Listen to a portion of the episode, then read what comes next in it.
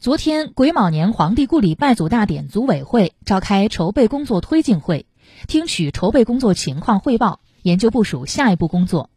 市政协主席杜新军、副主席王万鹏、石大东参加会议。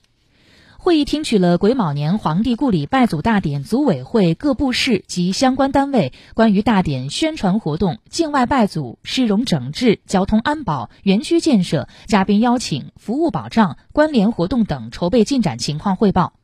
并就筹备工作中遇到的具体问题进行现场协调，逐一分析研究，交办明责。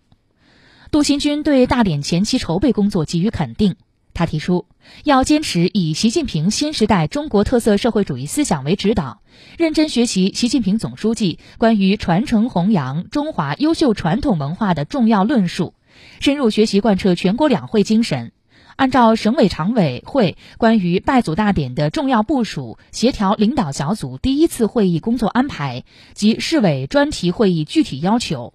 进一步增强责任感、使命感和紧迫感。把安全工作放在各项工作的首要位置，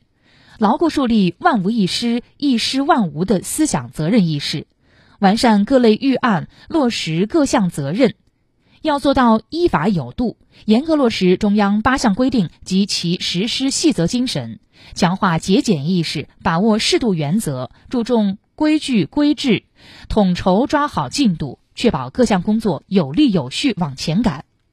要聚焦郑州，着力打造华夏历史文明传承创新基地中的全国重地，打造炎黄子孙的寻根之地、中华文化的朝圣之地、中华文明的体验之地、国学教育的实践之地。